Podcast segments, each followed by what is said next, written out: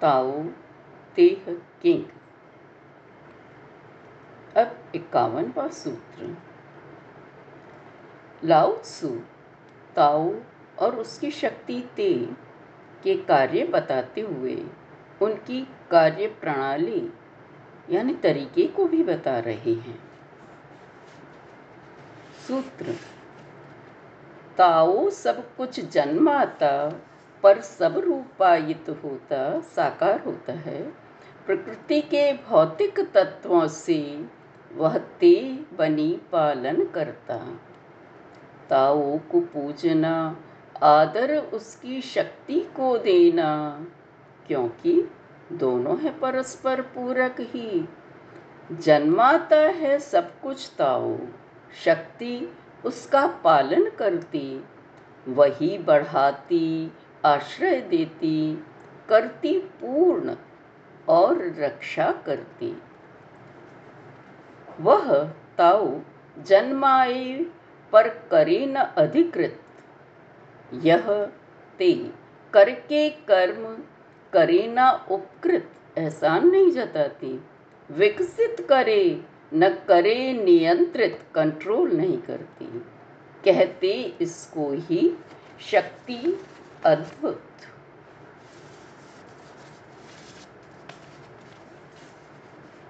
अब 52वां सूत्र। सृष्टि यानी दुनिया को बालक व ताओ को माँ बताते हुए लाओत्सु हमें जीवन कैसे बिताएं यह बता रहे हैं। माँ व बालक दोनों पर समान रूप से ध्यान दो तो सही जीवन रीति राइट लाइफ स्टाइल भी जान लोगे। क्यों और कैसे सुनिए। सृष्टि का आरंभ सृष्टि की माँ से ही होता। यदि आदि माँ को जान लिया तो सृष्टि उसकी सृष्टि शिशु को जान ही लोगे। सृष्टि को जानकर भी जग जननी से संबंध न छोड़ा तो मृत्यु भय से स्वतंत्र हो जाओगे। सृष्टि मतलब बालक को नकारें यदि हम तो जीवन व्यर्थ करें। सृष्टि में उलझ माँ ताओ को भूलें तो भी शांति न पाएं। विराट ही ना अणु को भी देखना, बड़े पर ही नहीं छोटे पर भी नजर देना, अंतर्दृष्टि कहाती। फिर सहज सभी को अपनाना जीवन रीति बन जाती। बाह्य ज्योति सृष्टि उपयोग करें, अंतर्दृष्टि ताओ और ते को ना बिसराएं। संतोष प्रेम शांति से तब तन मन भर जाए। अब 53वां सूत्र। कुछ लोग अनुभव से बनाई गई सीधी राह एक्सप्रेसवे को छोड़कर अहम ईगो के प्रभाव में आकर स्वयं अपने को महान ज्ञानी मान अपनी ही बनाई टेढ़ी मेढ़ी पगडंडी पर चलते हैं। लाओत्सु यह शासन के बारे में कह रहे हैं। परिणाम क्या होता है और क्यों सुनिए। सूत्र। सामान्य बुद्धि उपयोग से ही मैं महापथ यात्रा कर लूँगा, बस सावधान रहना होगा कि भटक नहीं जाऊं। मैं अलर्ट रहना होगा। महायात्रा का पथ होता है सहज और सीधा, पर है जुनून लोगों को निज की पगडंडी का। हो जाता तब शासन भ्रष्ट, खेत व्यर्थ हो जाते, भंडार रिक्त हो जाते। बढ़ जाते हैं साज श्रृंगार, खड़ग तेज हो जाते, खान पान बढ़ जाते, ऐशो आराम। धन और वस्तुएं कुछ लोगों में ही संचित हो जाती भाईचारा ना रहता, इसको ही चोरी और दिखावा कहते। ताओ की राह यह ना होती।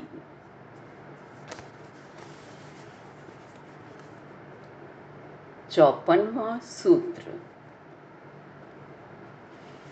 व्यक्ति को देखकर परिवार जान लिया जाता है कि वो सुसंस्कृत कल्चर्ड है या नहीं। इससे क्या होता है? शक्ति बढ़ जाती है। लाओत्सु बताते हैं, ऐसे ही परिवार, समाज और राष्ट्र भी जाने जाते हैं। संसार में कल्चर्ड लोग अधिक हो जाएं तो वो भी कल्चर्ड हो जाएगा। पर ये कैसे होगा? वे तरीका भी बताती हैं। सूत्र: दृढ़ता से जो जमा हुआ है ना उखड़ेगा, पूर्ण समझ से पकड़ा जिसको ना फिसलेगा। वंशों की पहचान युगों तक, यह ही गृह संस्कार बनेगा जो घर में ही डाला जाता है। जग का नियम सदा से था, यह है भी और रहेगा। सुसंस्कारित कल्चर्ड कर निज को शक्ति वास्तविक मिलती। घर को जो सुसंस्कृत कर लें, ग्रह शक्ति बढ़ जाती। करें समाज सुसंस्कृत, उसको प्रचुर शक्ति मिल जाती।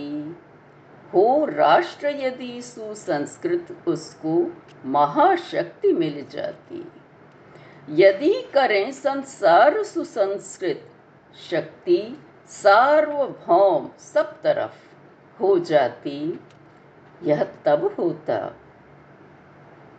कल्चर कब होंगे? जब जो है सो ही देखा जाता।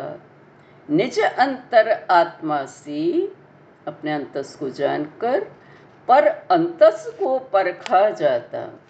इसी तरह समाज, देश और जग भी जाना जाता। अब 55वां सूत्र।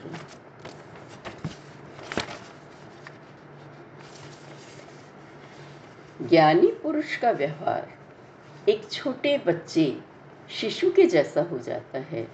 सरल, स्पष्ट, निष्कपट आदि। यह कैसे होता है? शिशु के तन मन अभी विकसित नहीं है, तो वो आत्मा की ही आवाज़ सुनता है और तन व मन से वैसा ही करता है। ज्ञानी अनुभव से ये जान जाता है कि तन मन की अलग अलग आवाज़ें आत्मा की आवाज़ से अलग होती हैं, जो व्यवहार में बिखराव ले आती हैं। वह तीनों तन, मन और आत्मा में समानता ले आता है, एक बच्चे की तरह।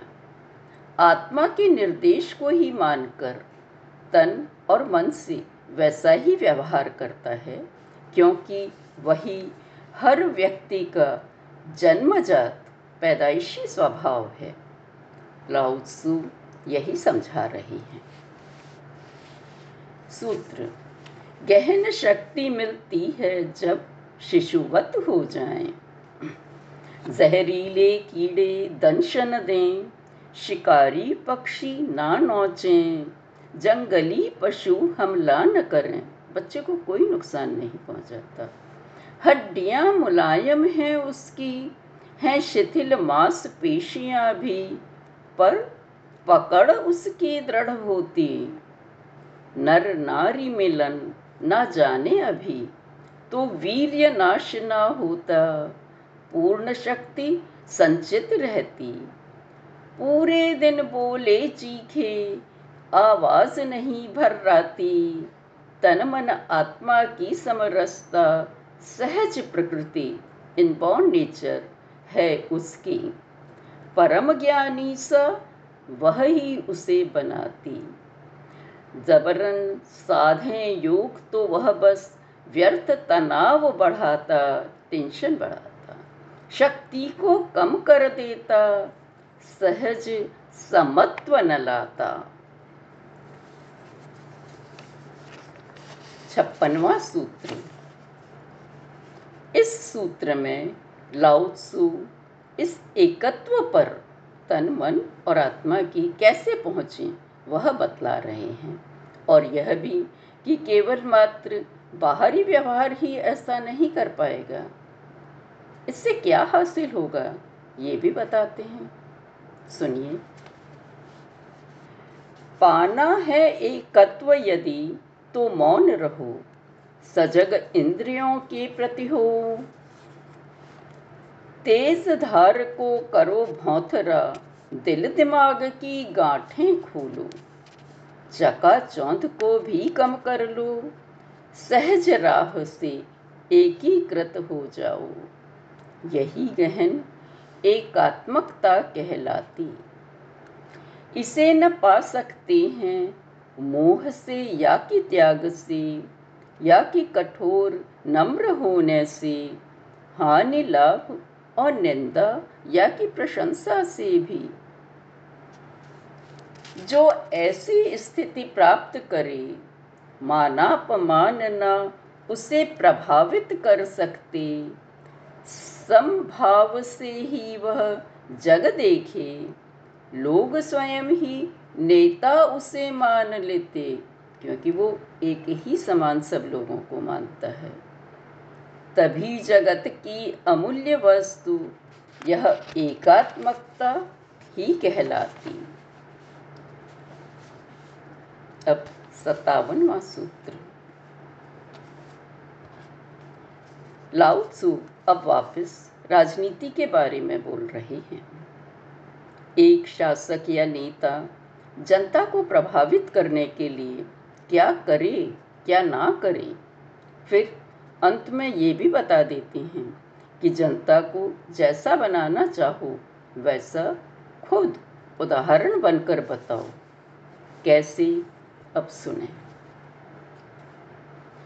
संस्था को चलाओ तथ्यों से, सेना को विस्मय युक्ति से। कुछ आश्चर्य देखे, जग को शासित कर लोगे बिन कोशिश के। होगा ऐसे ही कैसे मैं जानता इसको, इन शाश्वत नियमों से। जो हूँ मैं ज्यादा निषेध, जन अकर्मण्य बन जाते। ज्यादा शस्त्र रखें जो देश में, राष्ट्र अराजक बनते। ज्यादा चालाकी हो तो जनता विश्वास नहीं करती। कानून नियम ज्यादा हो तो ज्यादा हिंसक पैदा करती।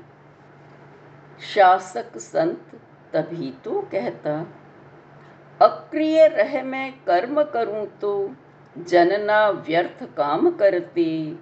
रहूं मौन शांतानंद में तो जन भी सुसंस्कृत हो जाते। लोगों की लाठी बनूं न तो, जबरदस्ती मदद न करूं तो, स्वयं यत्न से समृद्ध होते। स्वेच्छा की पकड़, स्वार्थ की पकड़ दिखे ना मुझ में तो स्वयं सरल वे बन जाते।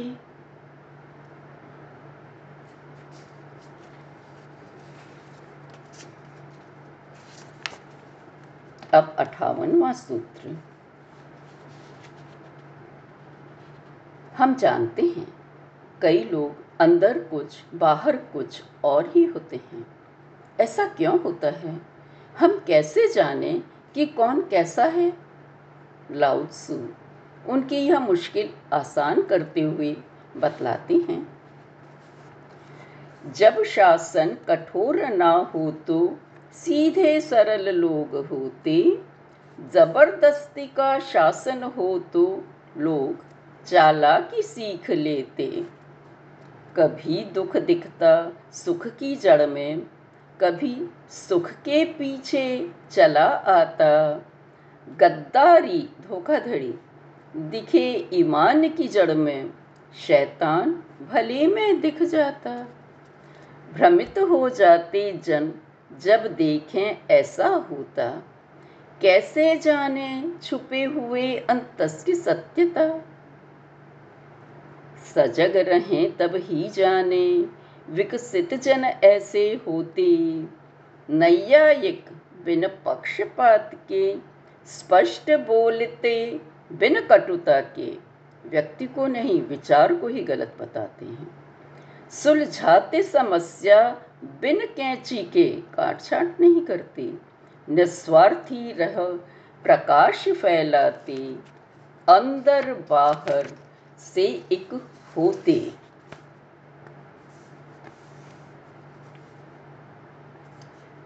देश का शासक कैसा हो जानने के बाद संस्था का मुखिया प्रबंधक कैसा हो यह प्रश्न भी उठाता है।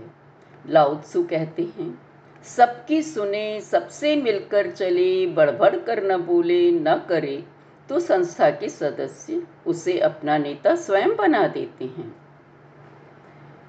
ऐसी संस्था ही विकसित होती है क्योंकि उसमें सभी मिलकर सभी की सहभागिता होती है।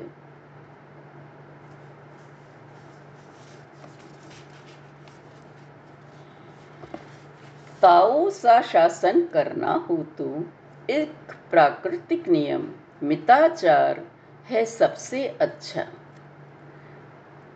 वह हिलमिल चलता, सबकी सुनता, लोक शक्ति संचित कर लेता। जब शक्ति संचित हो जाती कुछ भी असंभव ना रहता। न हो असंभव जब कुछ भी, जन सीमा में ना बंधता। जो सीमा में ना बंध रही, संस्था का स्वामी बनने योग्य वही होता। जिस संस्था का ऐसा हो स्वामी, वह सब सह वृद्धि पा जाती। उसकी नींव होती है गहरी। आज इतना ही, धन्यवाद।